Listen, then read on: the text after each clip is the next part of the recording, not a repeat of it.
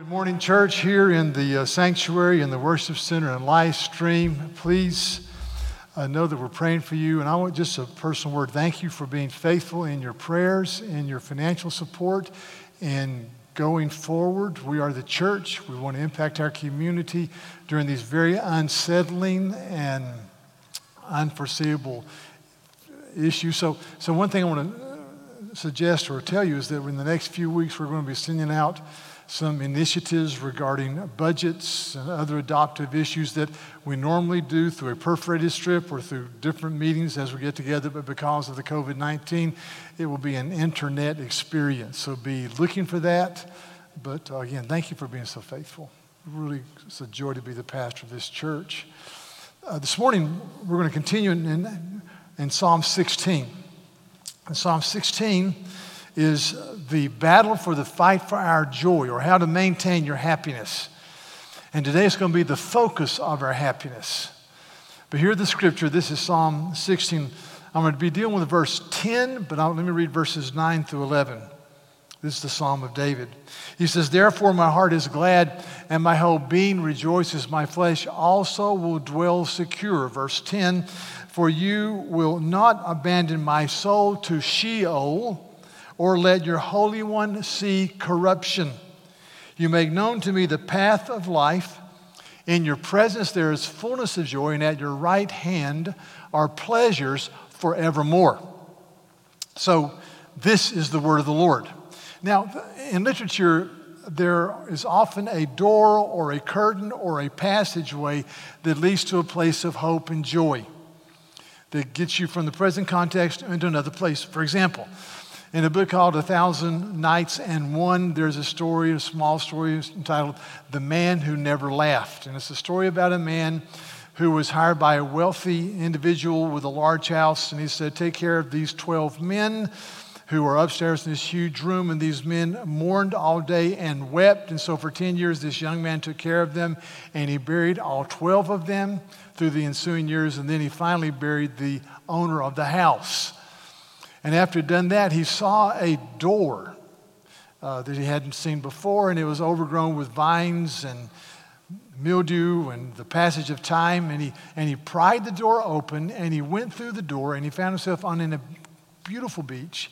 And as he stood there enjoying the beauty of the beach, an eagle came in, grabbed him with his talons and took him and dropped him into a magical kingdom where there is a beautiful woman awaiting him who is the queen. And she says, I've been waiting for you. You are now my king. And so they lived together in, in joy and harmony for seven years. And she told him several times, You should never, ever go through that door. There's another door. Don't go through that door. And for seven years, as the king with his beautiful queen, he enjoyed her immensely, enjoyed being the king of the realm. But then finally, curiosity got the best of him, and he opened the door and he went through it, and he found himself tumbling back into the beach. And once again, an eagle came in after two months. He kept thinking, I can get back, I can get back. The eagle picked him up and dropped him basically back into the passage where he went back into the house. And he sat in that upper room the rest of his days, weeping profusely for what he had left. So there was a passage door that got you there, but then it took you back out. There's a short story called The Secret Garden, written in the 1800s about a young woman whose parents died of cholera in India. And she goes to the home of her uncle, who is a very negative, dour man who has a son who has some physical issues. And she is uh, really a spoiled child, but as she lives and experiences this, she finds a key in planted under a tree, and then she finds a door overgrown again with weeds. She opens the door and goes inside, and it's a secret garden. And as she's in that secret garden working, her character develops, and she experiences emotional healing and her first cousin, physical healing. It's a beautiful story. It's a movie in 1993 called The Secret Garden. My favorite Doored story is The Lion, the Witch, and the Wardrobe. There's a little girl named Lucy in World War II England, the story by C.S. Lewis, and she enters into a wardrobe one day and pushes through it and finds herself tumbling into a land called Narnia, where eventually she would experience the reign of the great lion Aslan, who represents Christ. So, you know, these passageways, these curtains, these doorways that go to a better place. In the scripture, there is a curtain that leads to hope. In the Old Testament, it's called the Holy of Holies.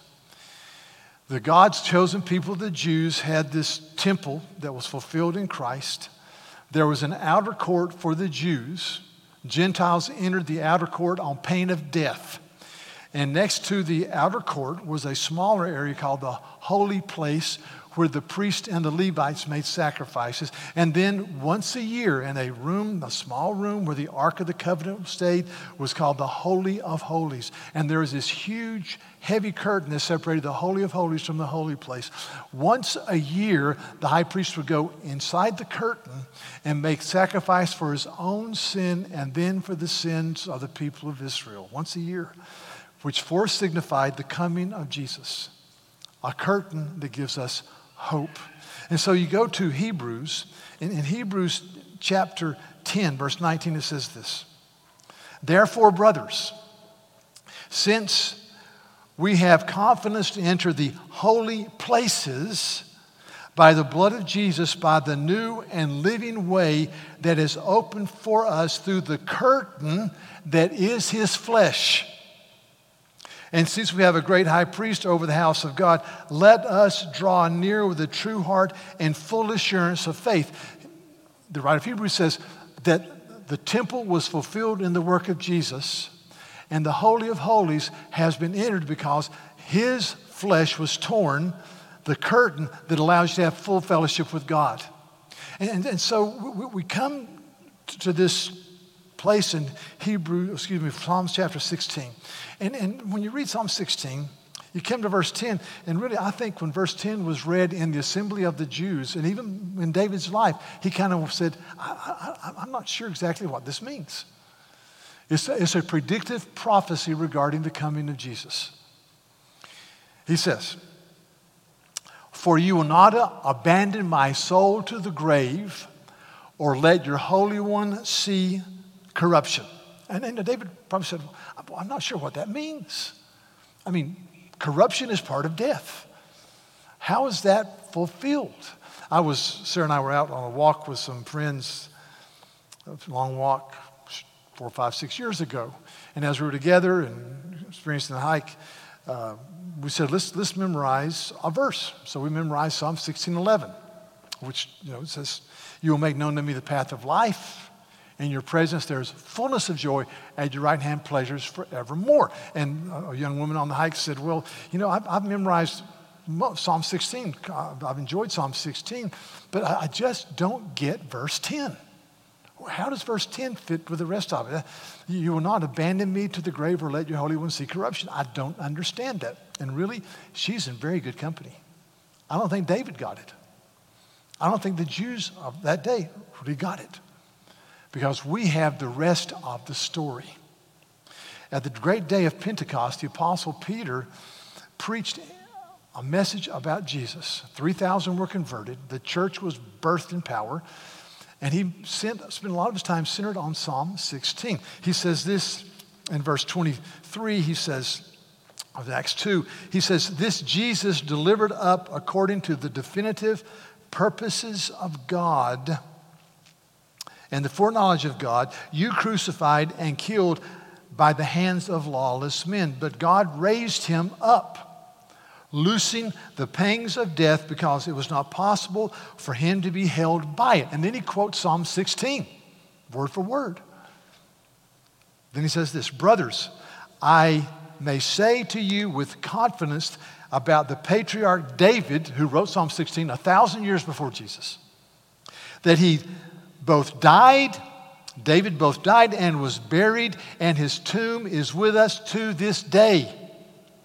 Being therefore a prophet, and knowing that God had sworn with an oath to him that he would set one of his descendants on his throne, he foresaw and spoke about the resurrection of Christ, that he was not abandoned to Hades, nor did his flesh see corruption. This Jesus God raised up and of that, we are all witnesses. So Peter says, Let me tell you the rest of the story. This verse is fulfilled in the resurrection of the eternal Christ who rose from the dead. And then in Acts 13, Paul's preaching in modern day Turkey at a place called Pisidian Antioch. And this is what he says Acts 13, verse 35. Therefore, he also says in another psalm, You will not let your Holy One see corruption. And this is what Paul says.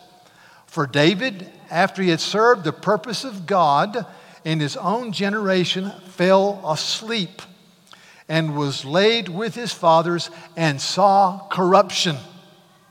But he whom God raised up did not see corruption. Let it be known to you, therefore, brothers, that through this man forgiveness of sins is proclaimed to you, and by him everyone who believes is freed from everything from which you could not be freed by the law of Moses. Paul says, I'm going to tell you the rest of the story. This promise is fulfilled in Jesus. Therefore, hear me. David rejoiced but he saw it dimly. He saw Jesus coming dimly. He saw the sacrificial system fulfilled dimly. He saw the temple being abolished by the flesh of Jesus dimly. We see it with panoramic 3D vision. So while David rejoiced and was glad, our rejoicing should be so much more. Boom. We should be people who rejoice. And so, therefore, the focus, as I look at this text, the focus of the happy believer is on the person and the work of Jesus who died on the cross and rose victorious to proclaim that everything he said was true. So David says, 1,000 years before Jesus, speaking in a prophetic utterance of Jesus in a prophecy, you will not abandon him to the grave or let him see corruption. Therefore, we should be filled with energy and hope and purpose.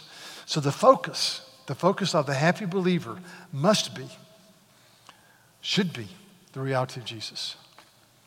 So you can go through the whole Psalm 16 and it talks about de- we're dependent upon the Lord, talks about finding our joy in Him, talks about the importance of brothers and sisters. It talks about the end result of disobedience. It talks about thinking well and living well. But the glory of the whole thing is tied to the reality of Jesus the glory of Jesus, the eternal God who died on the cross for our sins. I, I was working on this, thinking through this, writing on this Thursday morning. And I just thought to myself, how often should we say through the day the, the, the, the, Apostles' Creed, but really the last paragraph that says, I believe in the Holy Spirit, the Holy Catholic Church, one church for all the ages, redeemed by the blood of Jesus. The communion of the saints. I have missed being with brothers and sisters. I have missed it. The forgiveness of sins, the resurrection of the body, and the life everlasting. How often through the day in this COVID crisis or in the everydayness of life should I just say, I believe in the forgiveness of sins, the resurrection of the body, and the life everlasting? And as I was thinking about that, I got a text about 6.30 that told me that a dear person in our church, Diane Nelson, had died. And uh, I just stopped and said, I believe in the forgiveness of sins, the resurrection of the body, and the life everlasting. It fills me with hope. So if I am to live with joy and happiness, I've got to be centered on the fact that there is an eternal God who has no beginning and who has no end, and who lived a perfect life, died on the cross for my sins, and rose victorious over death. Therefore, his body did not see corruption. He was not abandoned to Hades. He lives. That's what this passage is saying. There's a, a, piece of music that I love to listen to year round by a guy from Germany who became a, a British citizen, basically, named George Handel. It's called Messiah. In fact, the last two years it's been performed here by the Charleston Symphony and Orchestra. It's, it's a story in music about the reality and the greatness of the coming of Jesus and what he accomplished. And, and so the, the apex of the music, the, the high point, is something called the Hallelujah Chorus. I'm not a musician, but I like to listen to music. And in the Hallelujah Chorus, it's about the greatness of Christ, the resurrection of Jesus. And supposedly in 1742, when it was first performed, when you get to that part of the music, the, the, the King of England, George II, was in attendance. And when they got to that piece of music, supposedly he leapt to his feet in joy. Maybe he was tired of sitting, but he leapt to his feet and everybody else stood. And since then, that's been the tradition that when you sing the Hallelujah chorus, people stand. It should be out of joy and reverence, but people stand. So, so, but in that, they talk about the resurrection of Jesus, and it says this, and he shall reign forever and ever. King of kings forever and ever, Lord of lords forever and ever, and he shall reign forever and ever and ever. And show, show the score. Just so I don't know much about music, but in so that that less than sign in music is called a crescendo. And when you are singing music and you see that less than sign, if you're playing an instrument, you really let it fly. It means let it all go. Don't hold back, mama. That's what that means. You just go for it. And so if you're playing an instrument, you go for it. And if you're singing, you really sing with gusto and, and, and emotion and praise. And, and, so, and so that is a crescendo in the Hallelujah chorus. So, so, so, so that, that, that's what I'm saying. This is a crescendo moment.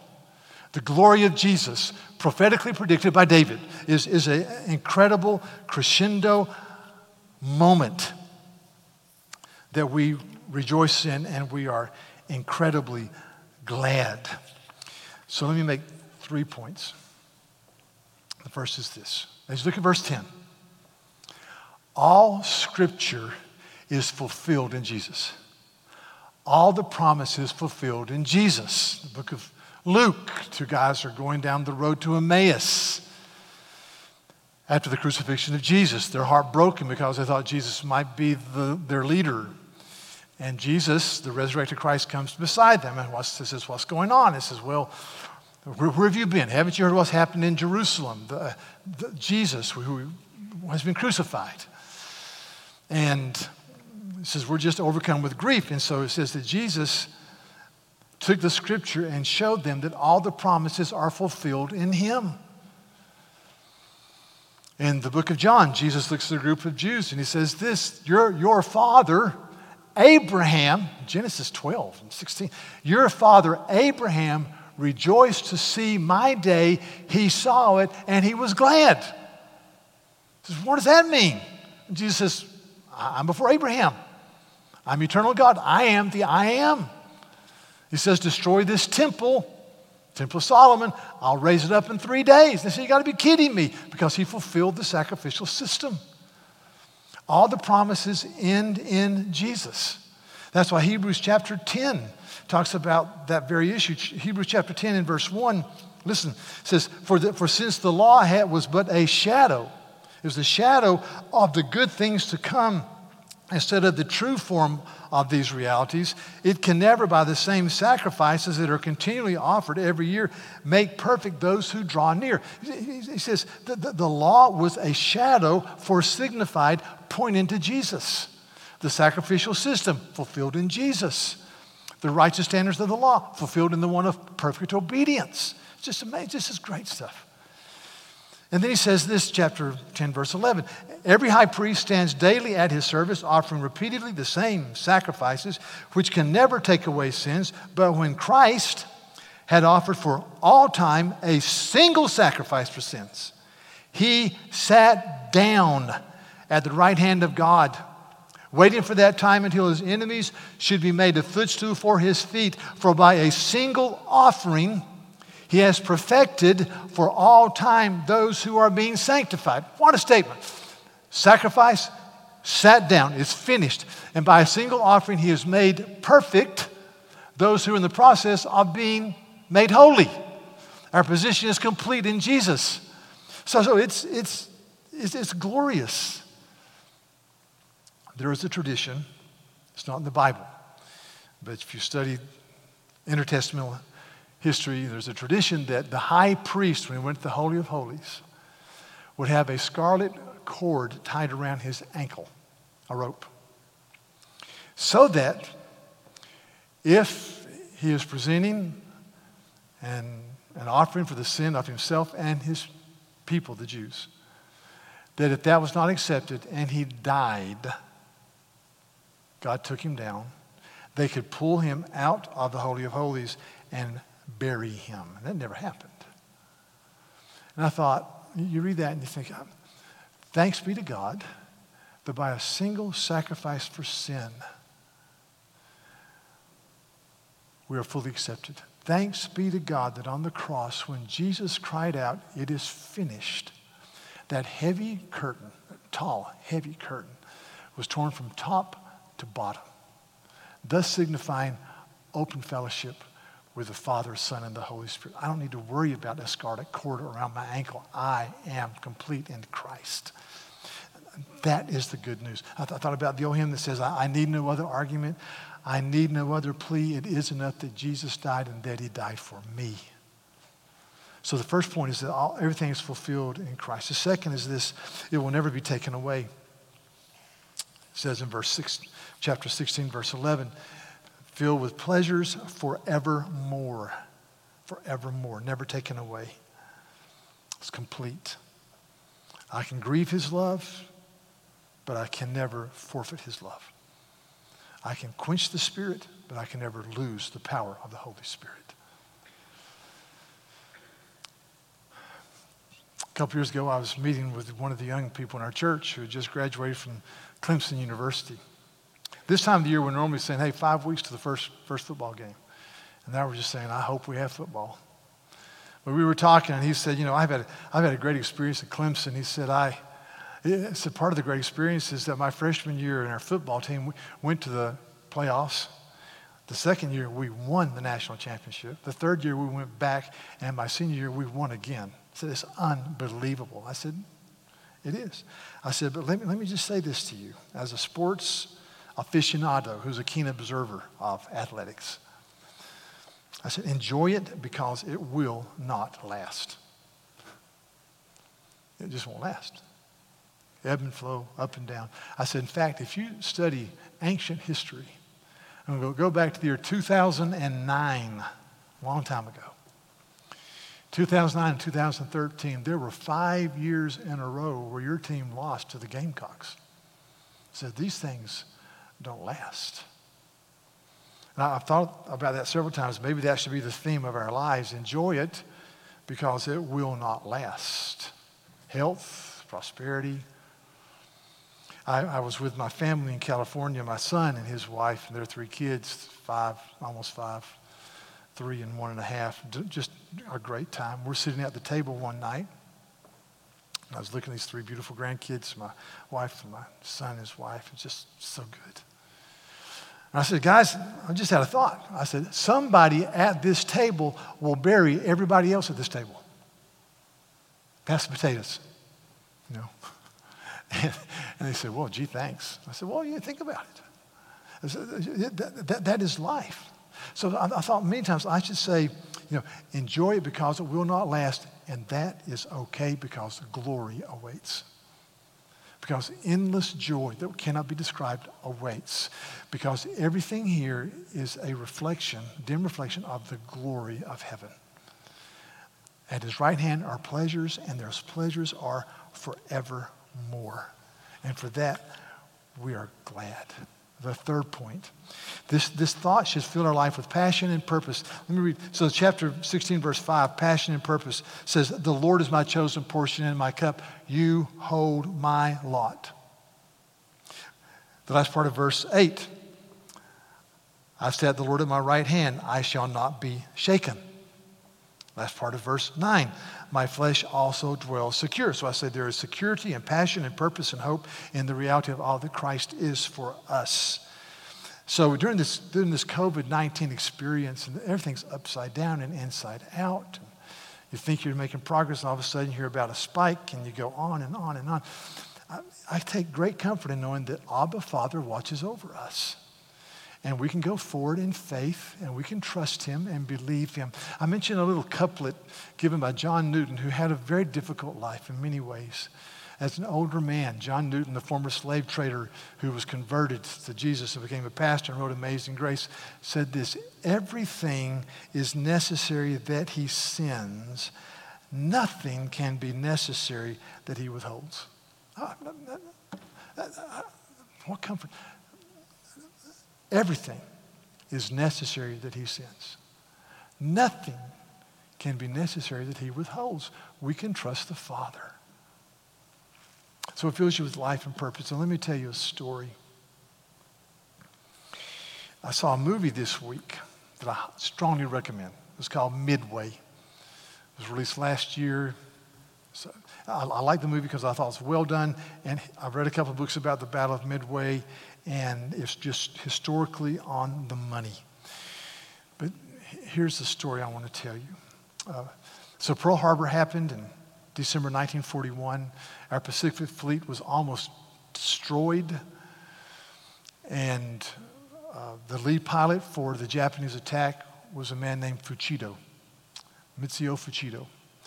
And Lieutenant Fuchida, as a lead aviator, came over the, the horizon saw Pearl Harbor laid out before him without any defense at all. And he made this famous cry, which was a signal that we've caught them unaware.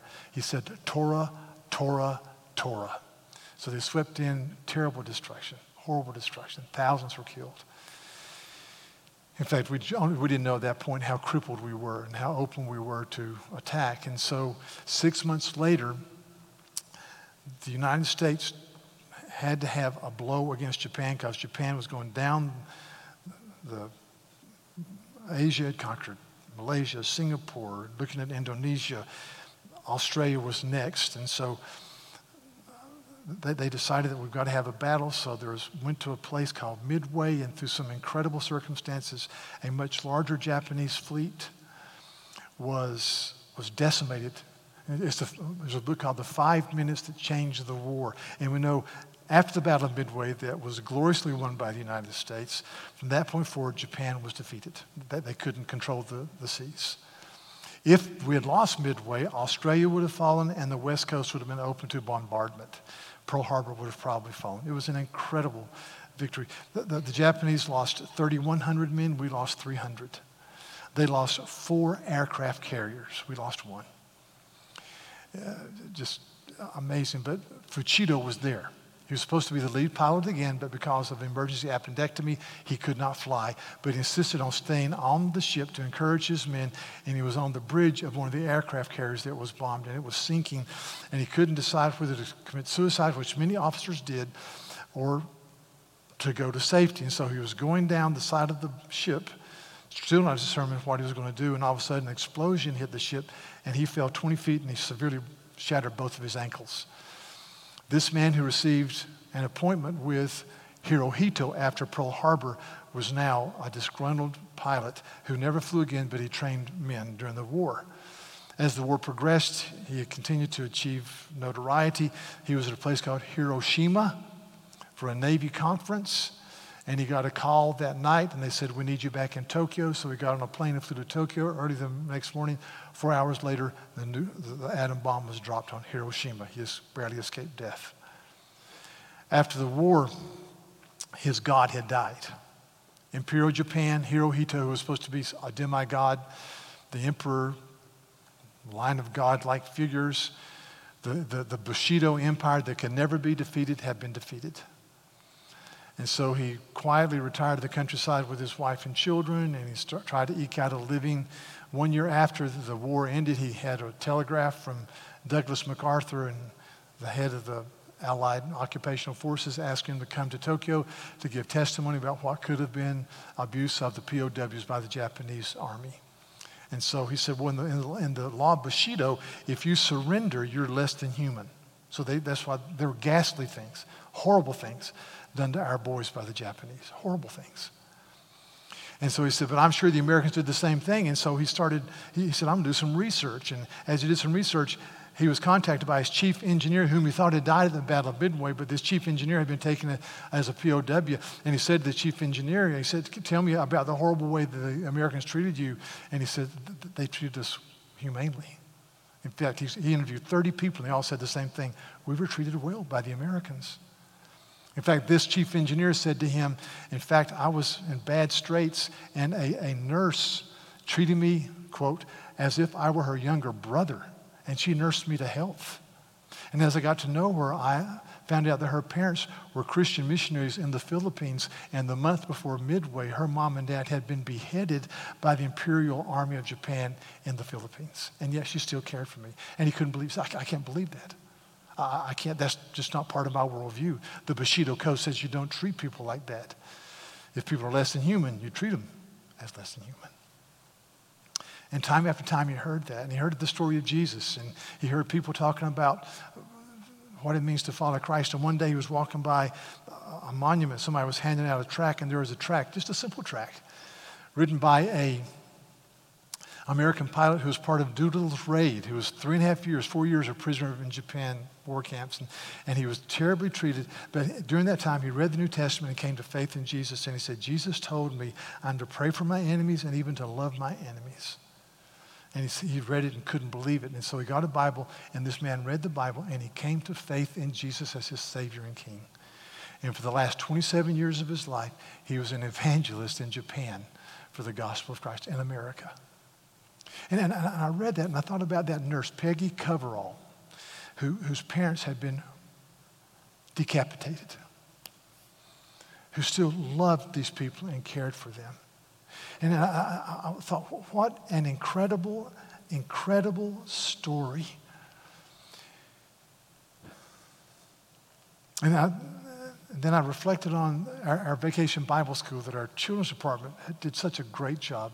And we're still having VBS in our backyards, but uh, the material is phenomenal. And one of the bylines is that Jesus allows us to, emboldens us to, strengthens us to do hard things.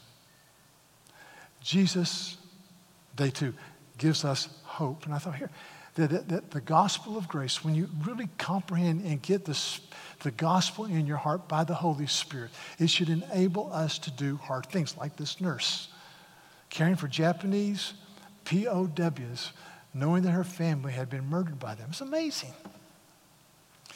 It gives us hope in the midst of a crisis, in the midst of the upside down world, upside down. It gives us hope that there is a God who loves us and who cares for us if I am to be happy as a follower of the living God, if I am to be happy, I'll be centered on the person and work of Jesus, the glory of the resurrection.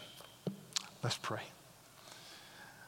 Lord, we are thankful that David spoke with prophetic prophecy, predictive prophecy 1,000 years before Christ when he said this enigmatic phrase that is, he will not allow his Holy One to go to Sheol or Hades.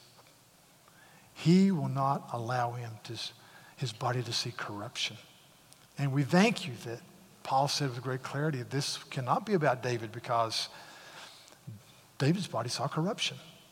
But this is a prophecy about Jesus. Thank you that all the promises end in Jesus. Give us hope and grace to walk with strength as we look to you, Lord. We need you. We pray for your purposes and power. Please come, Holy Spirit. In Jesus' name, amen.